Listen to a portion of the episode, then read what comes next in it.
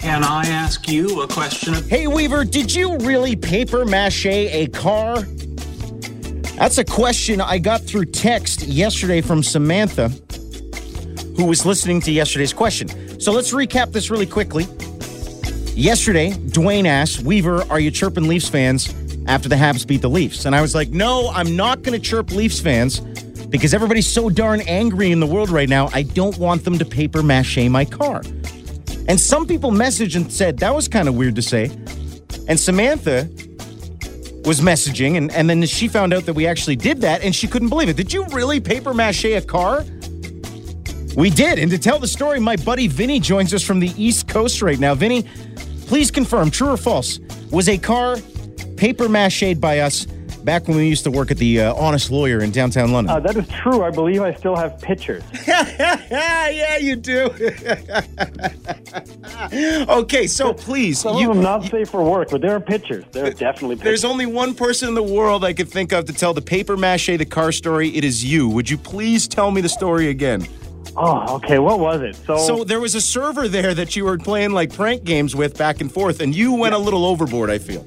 I don't feel like I was going overboard. So this is what we did. She she had come to park her car in our staff like where the company could like uh, employees could park their cars to go to a concert. Yeah. And when she left, it was a slow night. We were bored. And we just we paper mache her car. so when it came back, it was a nice little like shell of paper mache over her car. Now, just for context, we did many things when we were bored. I once uh, wheeled the kitchen guy out on a dolly in a box, and we left it by the bar for like an hour. And he'd only move every ten minutes to freak people out. We did that once, and I we definitely used to throw uh, Mikey in the dumpster. You remember that? Oh yeah, yeah, yeah. yeah. okay, so so we did weird stuff. So back to the paper mache. You paper mache this car in the sun. How did this work out for us? oh right, it, I forgot about that. It, uh, I think it stained her white car, didn't it? Yeah.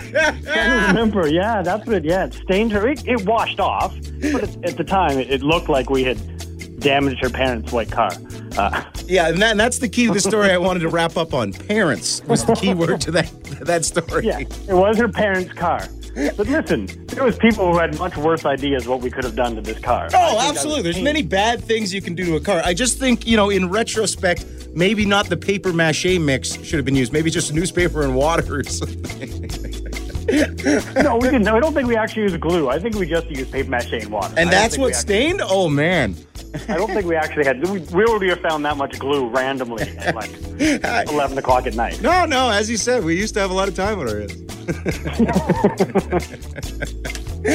oh, anyway, so the audience did not believe that we had paper mache a card. They think I'm lame. I used to be cool, Vinny, so, you know, I just wanted to make sure that we Well, told that story. you were never cool, but you were you were cool adjacent. Let's say that. I'll take it. I'll take it. Just like my career nowadays. I stand next to country stars and get my photo. People think I'm neat. see, you see, exactly. See, that's always been you.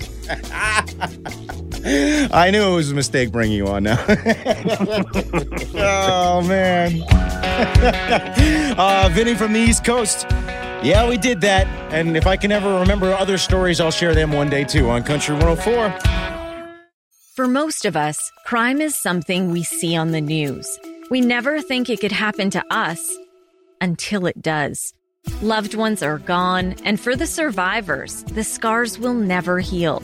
I'm Nancy Hixt, a senior crime reporter for Global News. And on this season of Crime Beat, I'll take you inside some of the most serious crime stories I've covered.